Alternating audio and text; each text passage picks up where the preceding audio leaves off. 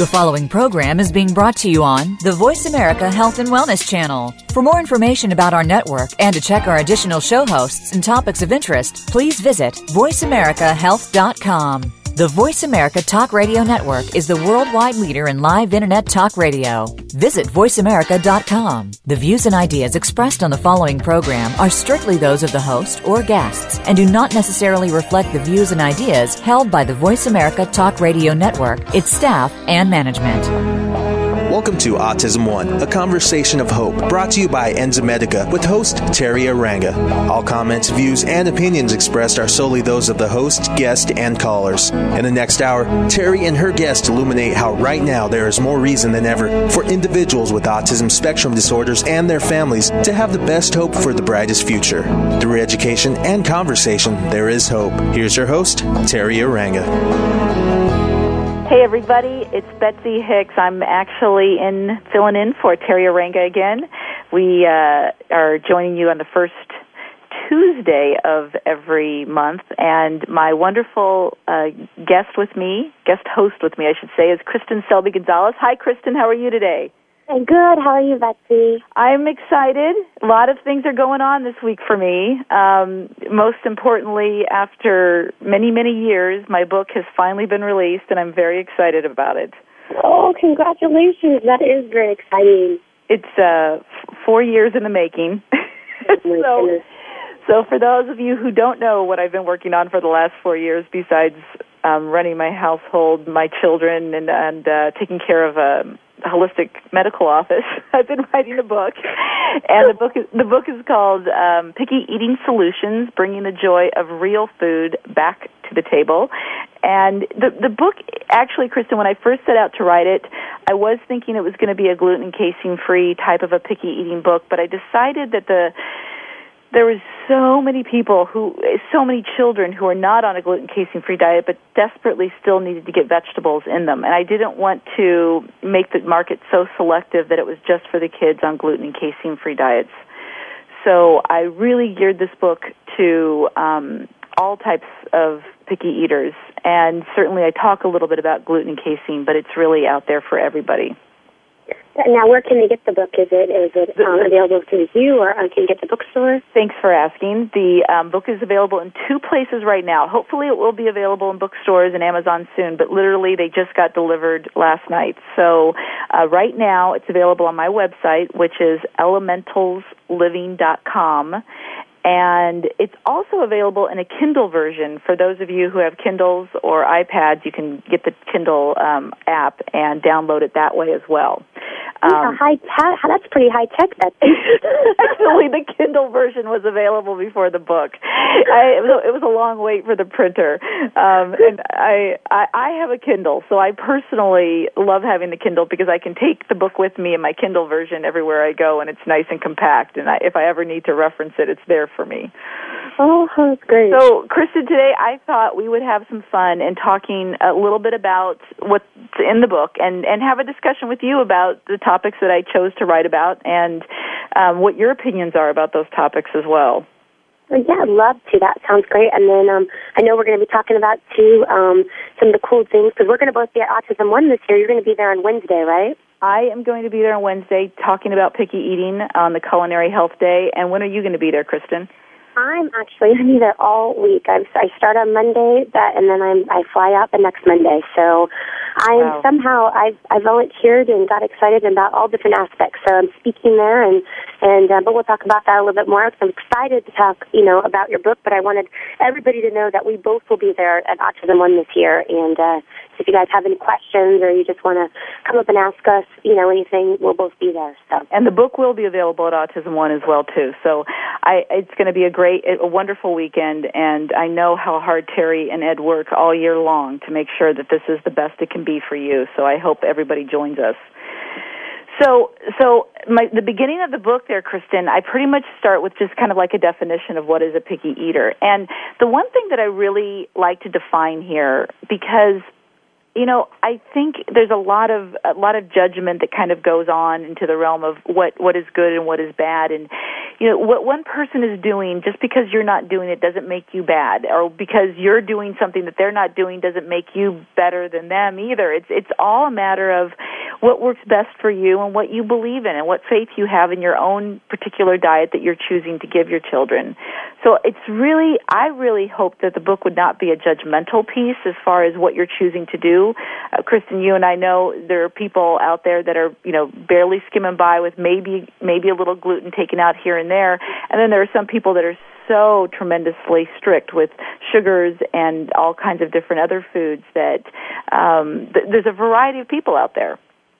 Absolutely, and um, mentioning your book, I wanted to let people know, too, we have uh, the, the new D V D coming out, too, which I think um, is very complimentary to what your book is, too, because we didn't really focus on, in a sense, autism or, you know, one specific diet. We do talk about gluten and casein, but, again, getting back into that produce section. So that's gonna, that's called a Let's Go Shopping Special Foods for Special Needs, and it really goes over the A D H D, P D D, N O S, autism, celiac, and even the Down syndrome community is having a lot of help with that as well. And so that's um, that just came out this weekend. So I think now I only spent a year on that project. I didn't spend four years.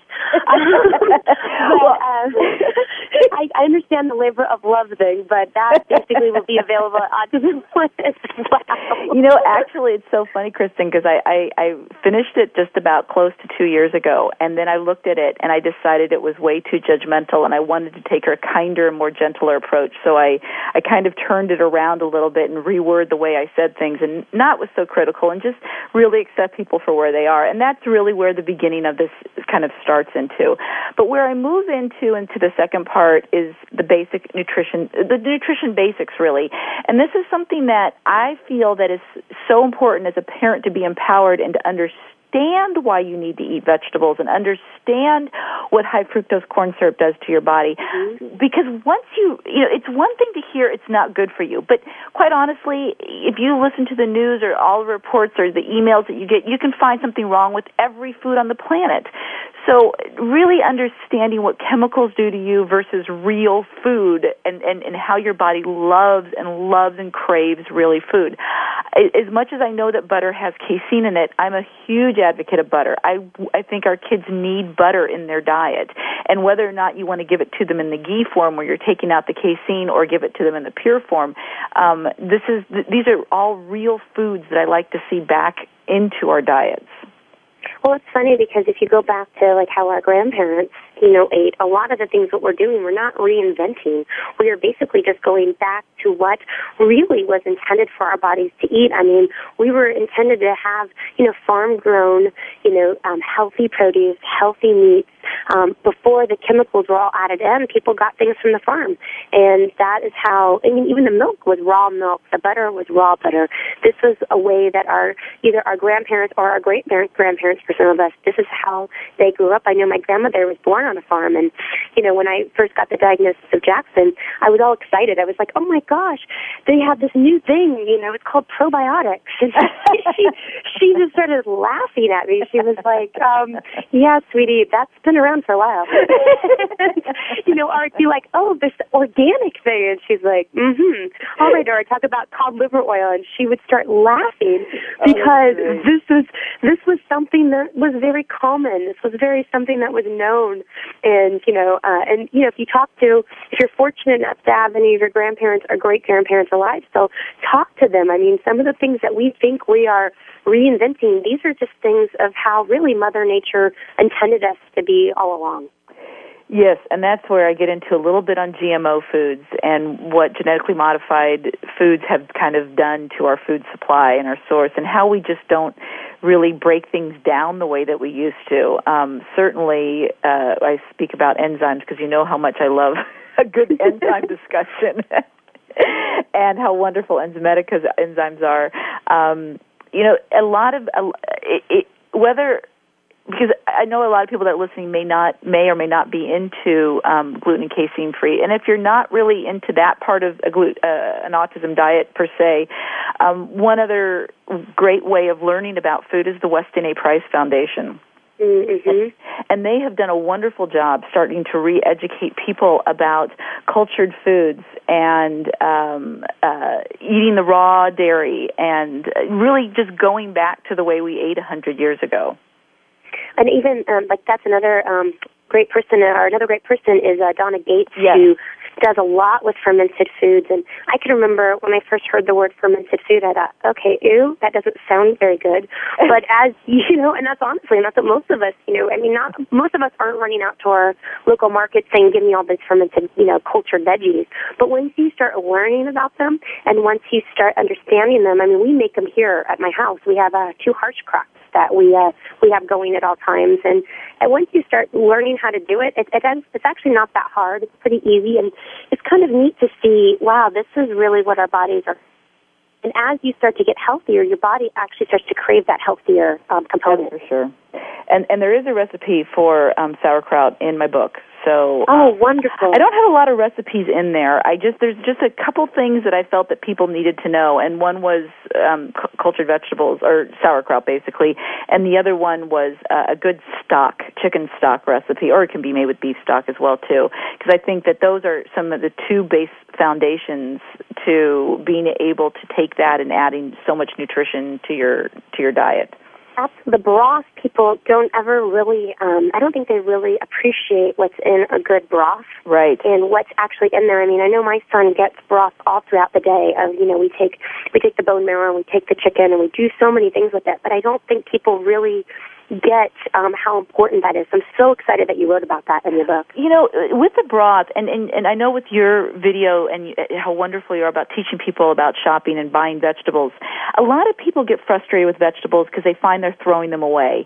And and that's one of the great things about broths is that mm-hmm. if, if you've got some wilted, if you've got some wilted spinach, if you have some wilted kale or, or whatever it might be, You you can throw it into a stock and give it new life. Um, you may not get the antioxidants because of the heating process, but you are going to get the vitamins and the minerals that are in those foods.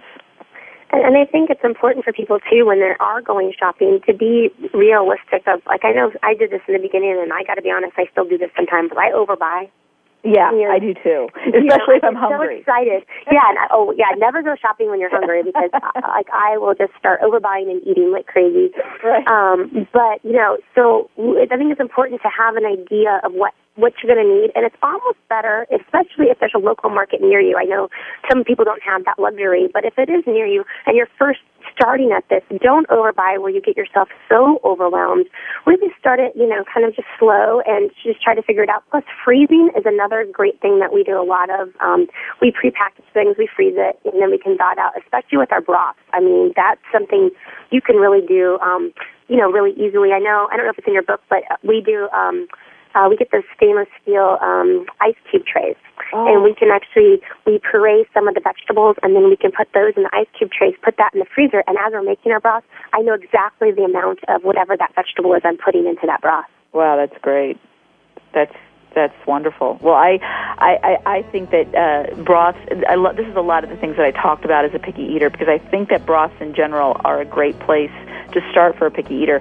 So we're, we're going to have to take a break right now, Kristen, um, but when we get back, let's talk a little bit about some of the versatile uses of a good stock and how that can be the foundation of getting your picker, picky eater to eat vegetables. This is Betsy Hicks, and I'll be right back with Kristen Selby-Gonzalez. Stay tuned.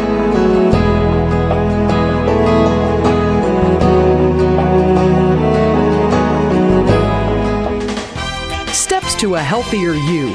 Voice America Health and Wellness. The Autism Hope Alliance is dedicated to the recovery of children and adults from autism. The goal of this nonprofit organization is to ignite hope for families facing the diagnosis through education and funding to promote progress today. Diet modification, biomedical intervention, and educational therapy have been shown to be successful tools on the path to recovery. Through these efforts, we believe hope will replace hopelessness. Recovery for our children is a reality. For more information, go to autism hope alliance dot org. Are you ready to grow your business? Listen for the Independent Business Owners Show with your coach, Rick Corrado. This entertaining talk radio program will bring you the tools to help increase your business. You'll learn sales success, time management, lead generation, business development, life balance, and much more. Rick Corrado is here to help you take your business to the next level. Listen for the Independent Business Owners Show, heard live every Monday morning at eleven a.m. Eastern Time, eight a.m. Pacific on the Voice America Business Network. Your life, your health, your network. You're listening to Voice America Health and Wellness. Welcome back to Autism One, a conversation of hope with Teri Arranga. If you have a question or comment, call us toll-free at eight six six, four seven two, five seven nine two. Now back to the program. Here's Teri. Hello, everyone. It's Betsy Hicks returning with my wonderful friend Kristen Selby-Gonzalez, and we are talking today about two new wonderful products out of the market, actually. The my new book, Picky Eating Solutions, Bringing the Joy of Real Food Back to the Family Table. Uh, and, Kristen, your video is called, again? Um, my video is called Let's Go Shopping Special Foods for Special Needs, and it really highlights A D H D, P D D, N O S, autism, celiac, and even the Down syndrome community. So we're right now talking a little bit about picky eating, and uh, we're starting to talk about broths. And, Kristen, the reason I was saying this, I feel that broths are a really important step for the picky eater um, because of the texture sensitivity. And, and really going into the, the bulk of my book is really about where what's kind of like um, what's going on with that child that, that that makes them so sensitive that they really don't want to eat a vegetable. And a big part is the surprise factor, the texture factor, the fact that they don't know what it's going to feel like in their mouth. And so with broths, Um, because they're clear and they're smooth, it's typically a temp- uh, texture that most kids can handle. Um, I don't know about you, Kristen, but I feel much further th- that picky eaters stem from kids that are sensory def- defensive rather than just a taste problem. Oh, I absolutely agree. They're really, um, the sensory part is one, they're afraid of the unknown, they're afraid of the association of something else that's been perhaps in their mouth, um, and they have a lot of um, fear and uh, issues around whatever that new food is. So starting with a good stock, a good nutritious stock, of which I talk about, I have a recipe for in the in the, in the book. Um, you can you can skim it out. You can make a clear chicken, beef, whatever, vegetable stock that you, whatever you want, and skim it out.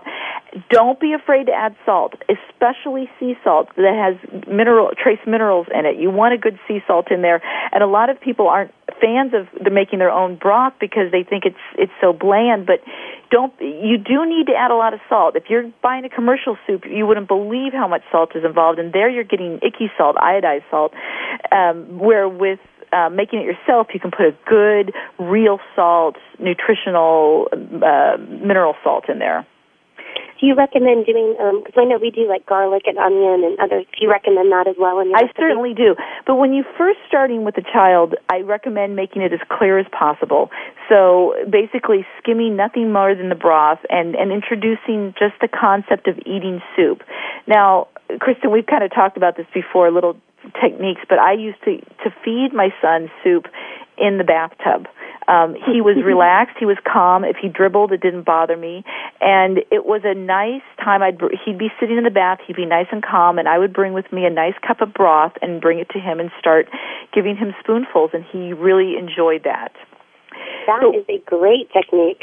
So from there, what I started doing is, like you said, you know, you put you put the garlic, which is and the onions that are so good for digestion in there, and you put start putting the vegetables in there. But then I would puree them, very very mm-hmm. smooth, very thin, nothing thick about it. But it at least started having some of the vitamins and the minerals of the vegetables in there. Yeah, and th- I, I, I do a lot with the Vitamixer. Do you do a lot with your Vitamixer? I do. I do. At the time, mm-hmm. I didn't have a Vitamix. I had to do this all in the blender. And let me tell you all a warning. If you have a blender, do not puree hot soup. I had many explosions in my in my days of, uh, you know, oh, I think it's cool enough, and, and it would, you know, go all over the kitchen. So so you, you want to make sure you've cooled down the soup a little bit before you blend it, and then possibly reheat it or however you want to do it. But um, that is a good way. And then you can start gradually thickening up that soup. You can, you know, start with something that's very thin and making it a little bit thicker. Then I started making cream of chicken soups. Then I started making, you know, putting tons of kale in there and actually making them creamy, because kale stems actually have a very milky texture, and when you puree them, they almost add a creaminess to the soup. Ooh, that sounds good. So, so the, those those are the types of things that we that we talk about, and that's why um, having a good um, stock recipe is, is a really important thing to do. Um, and then I, we also talk about things like the gagger. Kristen, I'd love to hear your opinions on this because I, I have my own kind of opinions. I understand that there are some children that really can have some gagging effects, um, mm-hmm. but I also think that a lot of children use it as a re, using it as a reinforcement tool because the first time they gag, all the food's taken away, and they know now that if they gag, it's all brought away. And I'm not trying in, in any way to say that the child's being manipulative. I think they're just reacting. But I don't think that you should be so afraid. If your child has had something before and thrown up, I don't think you should be so afraid and never return to it. What do you think about that? Oh, I absolutely agree. And again, I, you know, to touch on, yes, there are some children that have some type of oral issues with swallowing. And once you rule that out, um, you know, for the most part, when I talk to families, I say, well, can they swallow other things? Well, yes, they can. Exactly. Okay, well, then once I know that, then I think the gagging for a lot of, for a lot of our children, um, is a button pushing thing where it's, they, like you said, they know what they're, they know what's going to happen when they throw it up. And then you're going to feel like, oh my gosh, they're going to starve to death and they don't like it or whatever. Um, I would say not to react. I mean, I know we went through a small phase with Jackson, not very, not very intense, but we did go through a small phase of that with him on certain foods. And I just didn't, I didn't react. And then I just kept explaining to him how good the food was, and we had fun around it. And, you know, it was just kind of like, all right, you know, it's, it's, it's going to be okay. And guess what? We get to try it again. You know, and it wasn't like I forced it down his throat. I just kept offering it. But I would really highlight to the parents, don't freak out if they do that, especially if you ruled out that there's a there's an issue with swallowing. If you rule that out, then uh, it becomes a button push. Every time you get excited, it's like they then they now got re- like you said, that was reinforced that wow, this is this is something a way I can get my way. Your, your physician should be able to evaluate whether or not there's an actual swallowing problem involved, and certainly it's, I've found a lot of good speech therapists can evaluate mm-hmm. whether or not there's a, a swallowing problem involved. But once again, what Kristen said is perfect. You know, if the child's eating goldfish crackers and um, ice cream, and um, but then also being able to eat, uh, a, you know, trying to think of something, fruit roll-ups or something like that, they don't have they don't have as much of a swallowing issue because those those are all foods that re- are are very different types of textures, and typically if they can do those, they can do other foods too. And I think that a lot of times it's the parent that has the fear, or it has yeah. it's the parent. I know for myself, the aversion of wanting to try something new. I know for me, especially with the, the cultured veggies or the fermented veggies, I know the first time I looked at those, I thought, oh, gosh, this kid's not going to eat this. And I automatically put this whole kind of belief around it right. and became very fearful. And the face that I must have had when I wanted to introduce it originally was probably the face that then he, he read my face. It was like, yeah. oh, this must be gross, disgusting, and nasty, you know. And so I think we also have to be very careful when we're introducing foods. And now my child kind of got me back. He kept just throwing it back in my mouth, and I had to eat it and smile. And you know, yeah, really, right, right. But, but know, kids, but again, you are you know, so right. They, kids totally pick up on that. Just like just like when you talk about shopping for vegetables, I know you, and I, I could tell that you're the same way that I am. When I go into a produce section, I get so excited. It's like I'm in a flower shop, and, and it's like, oh, look how beautiful this is. Look how beautiful that is. And kids really, really pick up on that. Yeah, if we, it's how we introduce things, and it's really, and it, you can't fake it with these kids either. These kids really understand when we're faking it, so we really have to, like, then check in with ourselves, you know, not to talk a lot about beliefs, but I think a lot of everything we talk about, you know, really you have to get a belief behind that of why you're doing it and really get excited and get behind it. And I think once you get there, I mean, really, the sky is the limit. I mean, you can really introduce anything. I mean, once I got really behind it, cod liver oil seemed like no big deal. I know, I know.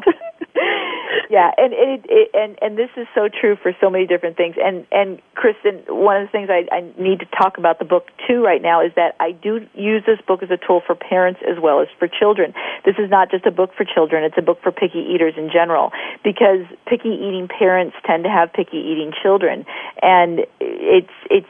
just what you're explaining. It's that reaction. If the parents think that that's something really gross or scary.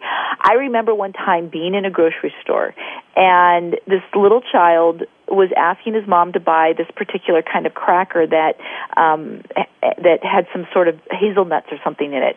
And the mom said, "Oh, you won't like that. It's gross. It has nuts." And I thought, oh, my gosh, that is the setup for uh, this poor child who's just trying to explore, who's interested and is already not even getting a chance to try it and explore. Oh, that's so true, because I've, I've seen people do that all the time. I mean, I've seen even family members of mine that when I'll say something, I'll say, oh, you know, offer him this. I'll say, oh, he won't like it.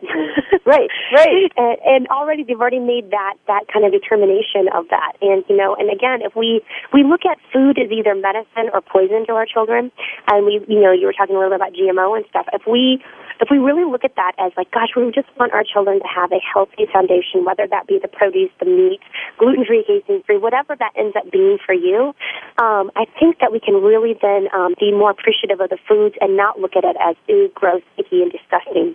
Yes. Oh, my goodness, that's so true. Enjoying this food and enjoying all that it has to bring to the table. You know, I, I'm a foodie by heart. I love food. I love the celebration of food. I'm so European that way, where I, you know, to me, a meal is a huge celebration, and it's and it's many courses and it's many fun different things. And I, I really do take a lot of time in the kitchen, and but you don't have to.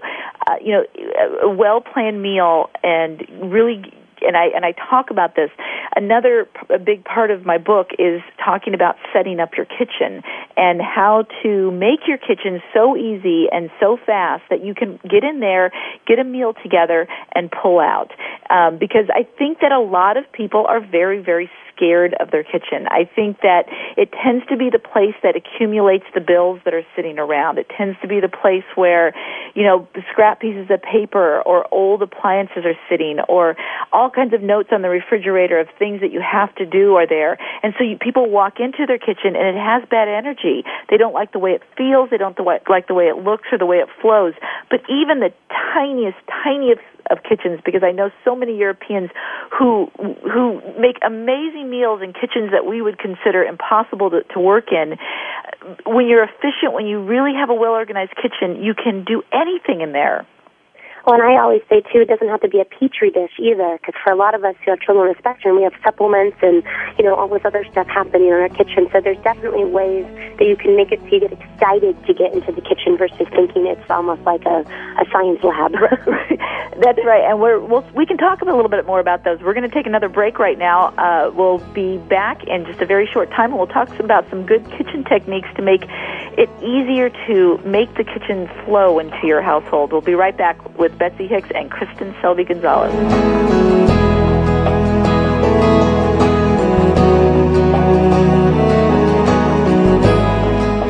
A healthy dialogue for your lifestyle. Voice America Health and Wellness. The Autism Hope Alliance is dedicated to the recovery of children and adults from autism. The goal of this nonprofit organization is to ignite hope for families facing the diagnosis through education and funding to promote progress today. Diet modification, biomedical intervention, and educational therapy have been shown to be successful tools on the path to recovery. Through these efforts, we believe hope will replace hopelessness. Recovery for our children is a reality. For more information, go to autism hope alliance dot org. There's a course offered on Seventh Wave Network that you never saw offered in college, one that provides information on how to transform ancient wisdom teachings into everyday life. You'll learn how to create from your spirit and explore the world with all of your senses. Participation is encouraged. Enroll in Spirituality one oh one, the course you can't afford to miss, with your host, Reverend Norma. Class is in session every Friday at three p.m. Eastern Time, twelve noon Pacific Time, in your favorite classroom, Seventh Wave Network. The Marsh Engels Show. Join the movement to empower yourself with the essentials of feminine power and success, and learn how women around the world are becoming more inspired, more influential, and absolutely amazing. Each week, Marsh sits down for an engaging conversation with women who are boldly committed to living their most amazing life. You'll discover ways to step into your greatest vision, deepen your relationships, and unleash your real creative brilliance. Get ready. It's time to jump Jump into the conversation. That's Monday afternoons at one p.m. Pacific, four p.m. Eastern for the Marsh Engels Show on the Voice America Business Network. Your life, your health, your network. You're listening to Voice America Health and Wellness. Welcome back to Autism One, a conversation of hope with Teri Arranga. If you have a question or comment, call us toll free at eight six six, four seven two, five seven nine two. Now back to the program. Here's Teri. Hi, everyone. It's Betsy Hicks. I'm back, and I have Kristen Selby-Gonzalez, and we're talking today about Uh, a couple of different projects. My big book that just recently came out, Picky Eating Solutions, Bringing the Joy of Real Food Back to the Table, um, and that is available at, right now, it will be available on Amazon soon, but for right now, it's just available on my own personal website, which is elementals living dot com, elementals living dot com, and it's also available in the Kindle version as well. Um, Kristen, your video is available where? Right now, um, we have it available at um, w w w dot no name nutrition dot com. Again, that's no name nutrition dot com. And then also, um, and it's going to start being available more. It just came out this weekend. Right. But um, we'll also have it at um, the, the conference at Autism One, too. Very excited right. about that. Isn't that kind of funny, Kristen, how we've both been working on these projects and they both came out the same week? That's kind oh, of funny. I just think it's the synergy, you know? It I know. It's the synergy. This is excitement. So I, I think talking a little bit about the kitchen, which also talks a little bit about, in many ways, your project um, as well, because your video, because it's really about um, kind of making that flow with your vegetables and all that kind of has to happen. You know, I, ta- I have a section in the kitchen about, uh, about, in my book about the kitchen, where I talk about utensils and um, cookware that you want to have, basic spices, basic foods you always want to keep into your pantry, because I am not a pre-planner when it comes to food. This is how I work it, and and uh, you know, this works for me. It may not work for everybody, but this works really, really well for me. I buy my meat directly from the farmer, my chicken directly from the farmer, and I um, buy eggs. Even yeah, I, I get them locally, type type of thing. But for the most part, I don't go to grocery stores very often, because what I do is I have a freezer for my chicken, I have a freezer for my beef and my lamb. And then, um, and and I keep fish. I, I order I order fish, but that needs to be kept a little bit fresher. And so I, in the morning, I do make a decision what I'm going to do for dinner that night, and then I pull it out of the freezer and let that defrost during the daytime. You know, if I'm doing a whole chicken, then I typically do it the night before. But then I I do shop every once to every sometimes once every two weeks for things such as my vegetables. And how I do it is. Is I start I as soon as I get the vegetables home from the uh, grocery store, I, I start with what's going to go bad first. What what's the what is going to wilt the fastest? Usually the lettuce, and then for a couple of days we really take a lot of, do a lot of lettuce, a lot of the green leafy vegetables, and save more of the root vegetables and the things that are hardier for the for the end of the the shopping cycle for for you know later before, right before I have to go shopping again.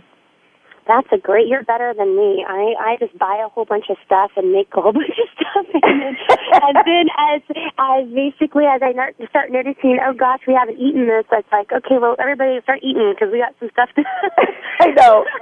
And then, and then if, then if it's already gone bad, not bad, but if it's starting to wilt and you don't think you want that spinach that's looking a little wilty, or maybe the, those beet uh, greens that are looking a little wilty, throw them into a meatloaf, juice them, put them into a stock. Don't throw them away, because there's so many wonderful things that you can do with those wilted greens that can still give it a new life. Now, when you say wilted greens, I have a question. So is it, now, how wilted can it be? Because that's one of the first times I've heard about the wilted part. Like, if it's, obviously you don't want mold or anything on exactly. it. Exactly. What exactly, because maybe some of us don't really, when I'm trying to picture it wilted, I'm picturing by the time I see it wilted, there's some not some fun stuff looking like it's on there. Yeah. So, you yeah, know, yeah. If, if, it's, if, it's, if it's brown, if it's moldy, if it's really showing like signs of, of, of, of some sort of a rotting, throw it away by all means. But I typically, I'm, I'm such, I, I love, love fresh food. So I'm a little bit of a snob when it comes to if my, uh, if my uh, spinach isn't quite crisp, or if my, um, you know, it's, it's just looking like, of course, with spinach it's a little different because you can saute it and, and it's perfectly fine. But if my if my carrots have some bend to them, for example, if if um, my I, I love beets, so if my beets have some kind of give to them where they're not really hard and firm like they were when I first brought them back, those are the things that I like to juice or put into a meatloaf or or, or do put into a stock. So basically, um, as I'm sure some of us are listening to, the so when I'm thinking of lettuce, okay, so you know sometimes you buy the lettuce and, you know, maybe like a day or so goes by and it was fresh when you bought it, but maybe there's just a little bit of brown and, you know, it's it's barely brown. It's just a little bit light. It's not as fresh because we actually don't know how long it was on the shelf either. Exactly. At the, you know, at the, the market. So if it's still kind of crisp, um, even with a little bit of brown, you would say that was good, but if it's getting a little bit where it looks like it's aging, that's when you would say go ahead and start juicing. Yeah, and, and I have to say, yeah, I have to say, juicing my lettuce is not something that I'm really into. I, I don't know if I'd like the taste of that. I'm sure there are people who do, so I don't want to knock it. But yeah, lettuce is kind of a different one. I, uh, I, but I, I'm pretty fast at eating my lettuce. It's kind of all the others. Uh, I, I love variety in vegetables. I love so. Yes, you're, you're exactly right. What you just said, though, um, and to be able to, to and to keep them fresher longer. So, Kristen, one thing I, I didn't say before I told people that this is what I do is the fact that I live very far from a grocery store. I own actually a small health food store, but we don't have fresh produce in it. It's just a small little store right now. So I don't have access to fresh organic vegetables. Like some people can just stop on their way home and being able to get there. I live in the middle of a very, very small community that doesn't even have a grocery store with a health food section. And so um, for me, I have to prioritize my vegetables this way. So you have to figure out which, which, you know, what what gets, um, what goes bad first, and that's how you go. You go down, and that's kind of how I go. So, so anyway, going back to this, it's just when you have the, the the supplies into your house, and I talk about spices, and I talk about, you know, sauces and things like that. You don't have to make elaborate meals. It it really blows my mind when people say that they they hate cooking, but yet they'll pick recipes that have so many elaborate steps to them. It doesn't need to be like this. A whole piece of chicken, a beautiful, wonderful piece of chicken in its whole form, with just a good quality spice spice sprinkled on it, broiled in the oven or stir-fried, is nothing that takes very long to make, and it's so delicious and it's so wonderful. And you might think, well, that could be very, very boring, but if you have a good variety of spices on hand and some different types of sauce uh, options, I make sauces very, very quickly because I feel sauces are another quick puree thing that you can do to make different types of sauces and and make it wonderful for kids to dip in and do other kinds of things like that. This, you know, one thing, Kristen, that people say to me is like, well, I'm not a good cook. And I said, you know what? There was a time when I was a lousy cook, too. I, I was a horrible cook. In fact, the very first dinner party I had, I made lasagna, and I didn't know that you were supposed to actually boil the noodles before you made the lasagna. So, so oh my goodness. I, I want to tell people out there, we're all not good cooks at one time of our life. It's really making the decision to allow creativity, have some fun, and don't feel such a slave to recipes. I think people get so afraid, oh my gosh, I don't have any tarragon, I can't make this. Okay, you don't have any tarragon, try dill, maybe oregano, maybe some basil will work well. Go with what you have and don't be so afraid to explore in your kitchen. Well, I think also as you're mentioning the, the names of the spices, I think some of us, I mean, I know the names now, but I can remember a time where I'd look at a recipe and I go, my gosh, what the heck is that? I have never heard of that before. You know, and I remember going into the market asking them, what is this? Is this a spice? Is this a fruit? Is this sure. a vegetable? I don't know what this is. And I think we can get ourselves very intimidated and say, well, gosh, I don't even know what that is. I can't make it. And that's where I would say, you know, like what Betsy's saying is that if you just educate yourself on what that is, you might have something already in your cupboard, you know, that you may be able to substitute for. Or, you know, just try one recipe. The, the other thing is we always talk about if you're buying a prepackaged food, if it has more than, you know, rule of thumb for me is if it had more than five ingredients in it, I probably wouldn't buy it. Most right. likely. Yeah, so think about your own recipes. I mean, why add this elaborate recipe when you could probably come up with about five ingredients that you really, really enjoy using, using your spices and your oils and, you know, if you are using raw butters and different things like that, you'll probably come up with like your own type of blend that, you know, really makes sense for your family. A great place to go for this, and, and I have to say, I know this is not an organic company, but I think it's a wonderful place to go for good food education is Penzeys Spices. Now, they're not in all cities, but they're in a lot of different cities, or any sort of a, the Spice House, or um, there's a few different ones where they're basically stores that do nothing but spices. Go without a child. Spend like an hour in there, because most of them you can smell, you can walk around, you can you can a lot of them have great blends, like, and they'll call them like poultry blends, fish blends, beef blends, and and you can figure out what what could you could do, because so many people buy prepackaged products because they don't know how to flavor it up, and that's really expensive to do. But if you buy a five dollar, six dollar jar of a good spice, it's going to make it for probably thirty different m- meals. You know, you're really in a good investment that way. That's great. What is it called again? Uh, well, I like Penzeys spices, but I know there's, it's P E N Z E Y S. I know there's the Spice House. Um, there's there's different ones in different cities. Penzeys is a Wisconsin-based company, although they're they're located um, nationwide. Um, so uh, there's there's lots of really good ones. But find a good Spice House. That's a good a good place to go. Um, getting back to um, to the picky eater and kind of like other brief little tips that you can you can do on this, and is, is for for cooking, is Kristen and I have talked about this a lot, and and that's getting our children involved in the process of both shopping and of cooking. Kristen, I know you are way better as a mom with this subject than I am. I don't know about that, but yeah, I just, I try to have fun. And, you know, the one thing I've learned through this journey um, with my son is that if I have a lot of fun, that is going to basically translate um, to him, and he starts having fun. And here's a funny example. I was actually talking to a girlfriend yesterday on the phone, and I was just laughing hysterically. I had tears coming out of my eyes. I was laughing so hard. And he had no idea what I was singing on the phone, but he was sitting next to me, and he just started laughing. And and, you know, and I, I realized right then, well, gosh, you know, they can learn so much from us about our experiences. Yes. So I think, you know, modeling and just really not caring what other people think, which I think is hard in the beginning for some of us. But at the end of the day, if you can laugh at whatever happened that day, um, you know, and I have a motto that says, you know, like, let's say something, let's say, you, you know, you spill some milk, or you miss your airplane, which sometimes I've done, or, you know, something like that happens. I always think to myself, well, if this is the worst thing that happened today, then that's, we're doing pretty good. Yes, for sure. You know, and so I think if you kind of live by that motto when you're in the stores, or when you're trying to cook, and maybe the recipe doesn't come out perfect, but it comes out, um, right. I think you can have fun with that. And I think, again, no matter what you do, you just have to have fun and model fun. You know, get the television out of the kitchen if your kids are around, and it, sit there and talk to them as much as you possibly can in the kitchen. Even if they're not helping cook, I have an eat-in kitchen, and that is my time to connect with my kids. They don't necessarily help me in the kitchen, but they're watching me in the kitchen, and, and that having that connection around food is a big piece.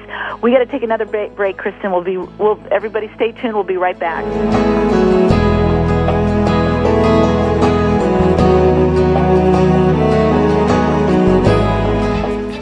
A fresh look at today's health. Voice America Health and Wellness. The Autism Hope Alliance is dedicated to the recovery of children and adults from autism. The goal of this nonprofit organization is to ignite hope for families facing the diagnosis through education and funding to promote progress today. Diet modification, biomedical intervention, and educational therapy have been shown to be successful tools on the path to recovery. Through these efforts, we believe hope will replace hopelessness. Recovery for our children is a reality. For more information, go to autism hope alliance dot org. This ain't your mama's brain and health show. Tune in and get ready for entertainment and information about your mind and body that will really change your life. Primal Body, Primal Mind Radio is a sane departure from conventional thinking about diet, health, and the brain. Host Nora Gedgaudas will also combine humor and science to illuminate the mind and open your eyes to the principles of neurofeedback and diet, which can help you and your family live a better life. Primal Body, Primal Mind Radio airs live Wednesdays at ten a.m. Pacific, one p.m. Eastern on the Voice America Health and Wellness Channel.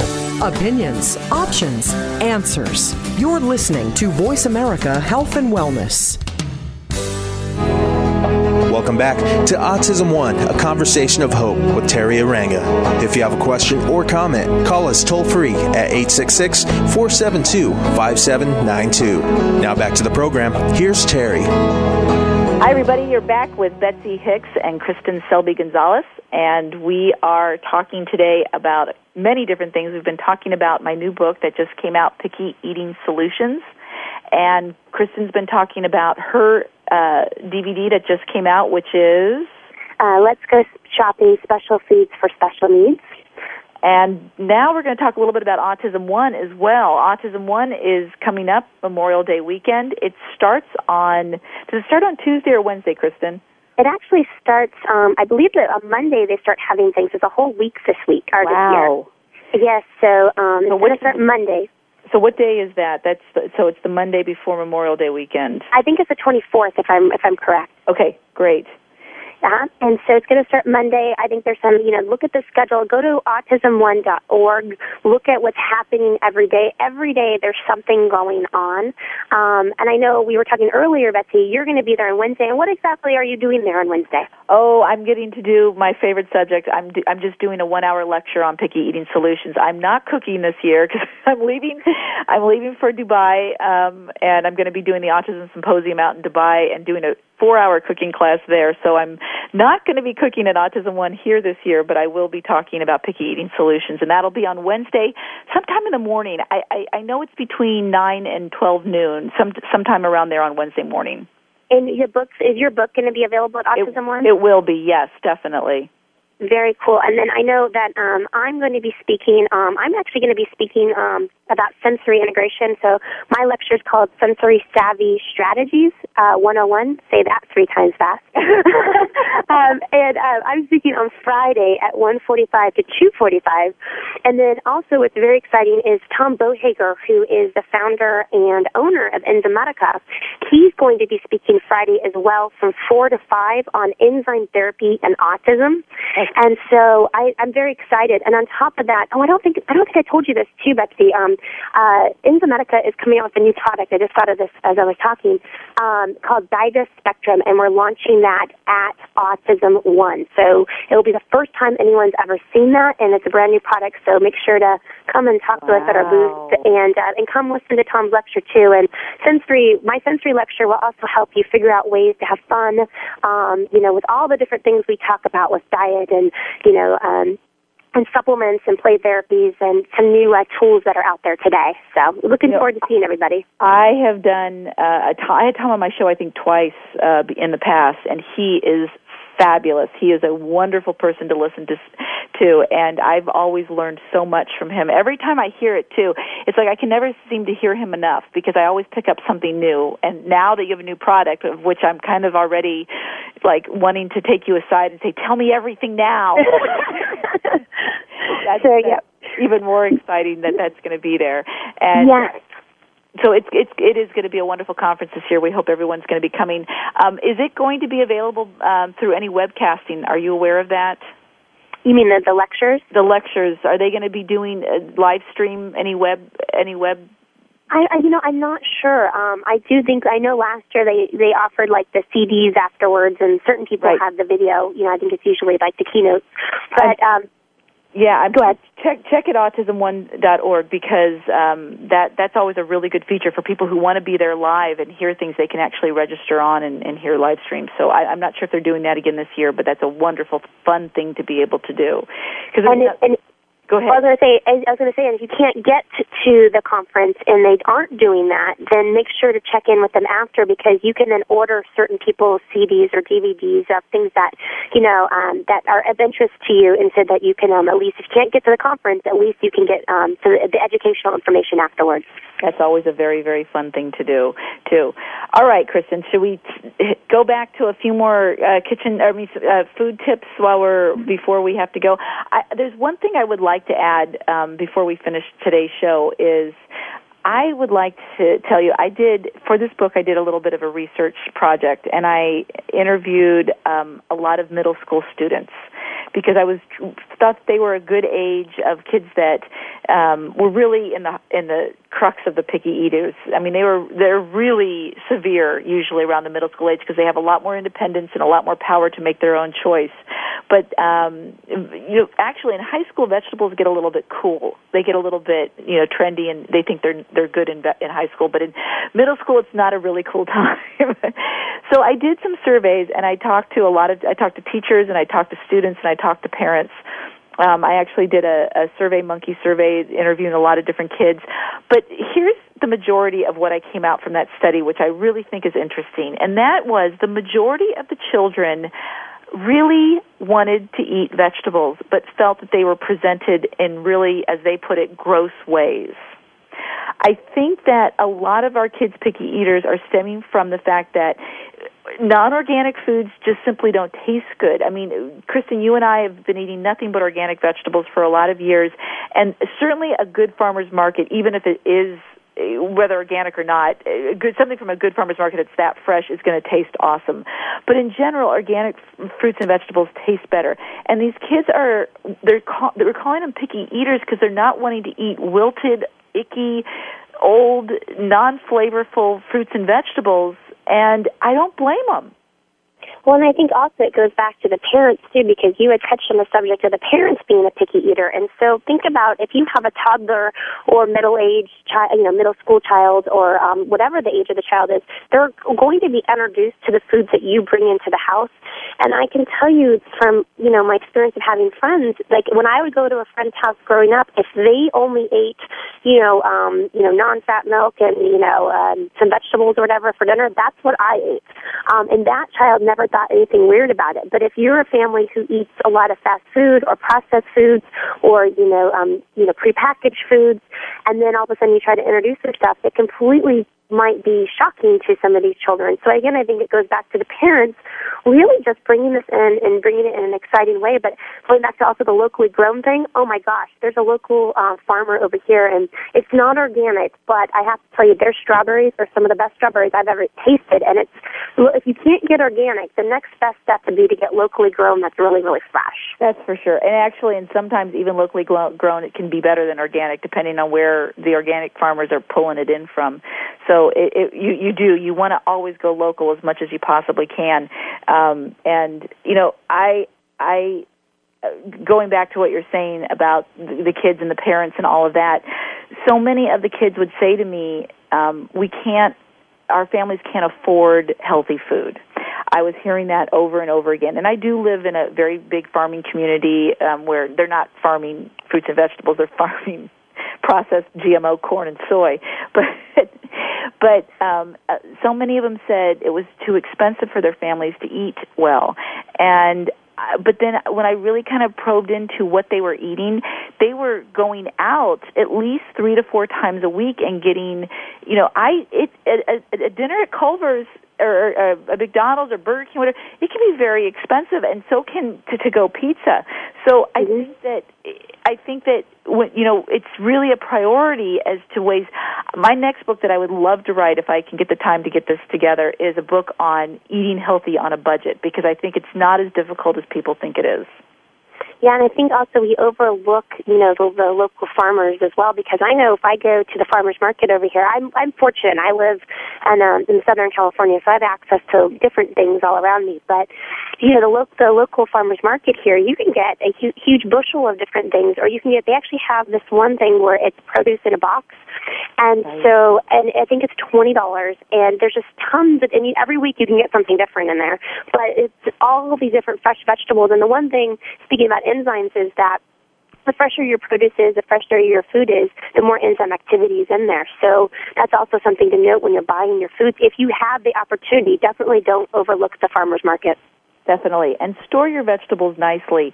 You know, uh, you can't, I, I really love those. Do you ever use the clay bags, the green clay bags? I, I find, I, I'm, I'm hoping that I'm not going to find out after I say that, that they're really toxic.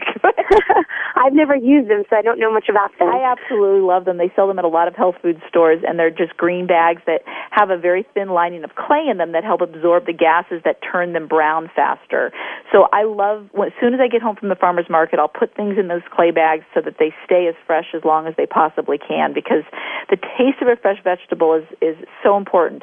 When I had these, I had about seven of these middle schoolers over to my house then one day, and they for a sleepover. And the following morning, I had made a beef stew.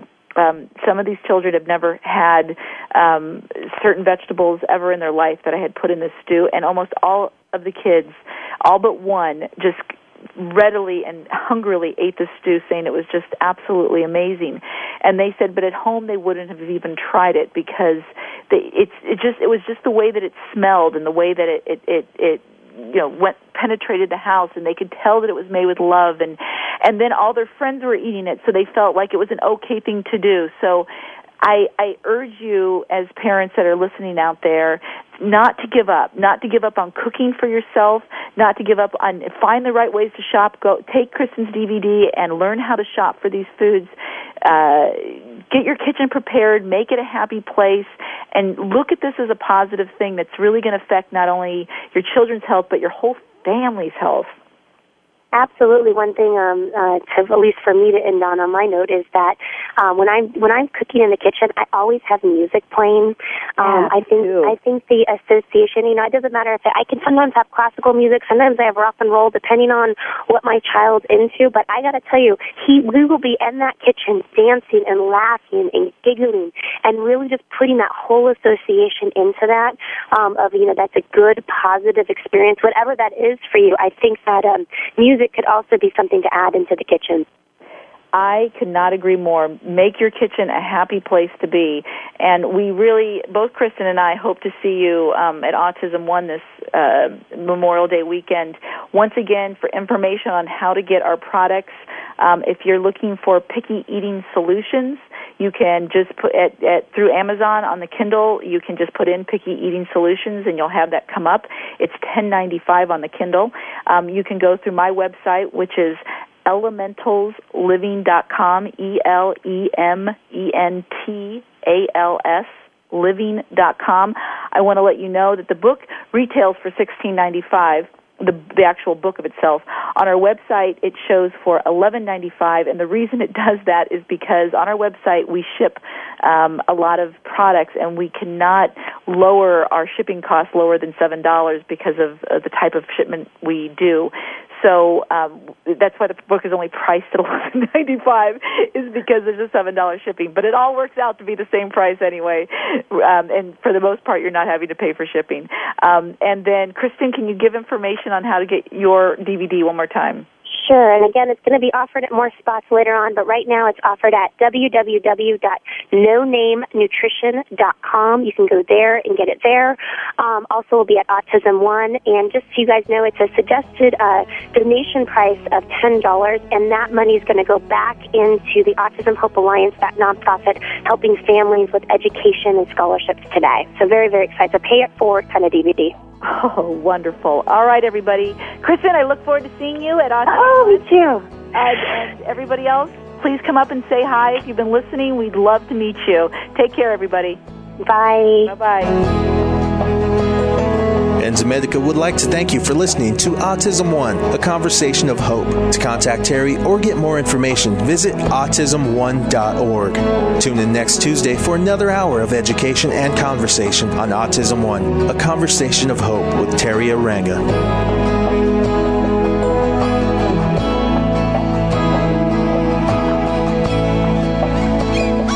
Thanks again for listening to the preceding program, brought to you on the Voice America Health and Wellness Channel. For more information about our network and to check out additional show hosts and topics of interest, please visit voice america health dot com. The Voice America Talk Radio Network is the worldwide leader in live Internet talk radio. Visit voice america dot com. The views and ideas expressed on the preceding program are strictly those of the host or guests and do not necessarily reflect the views and ideas held by the Voice America Talk Radio Network, its staff, and management.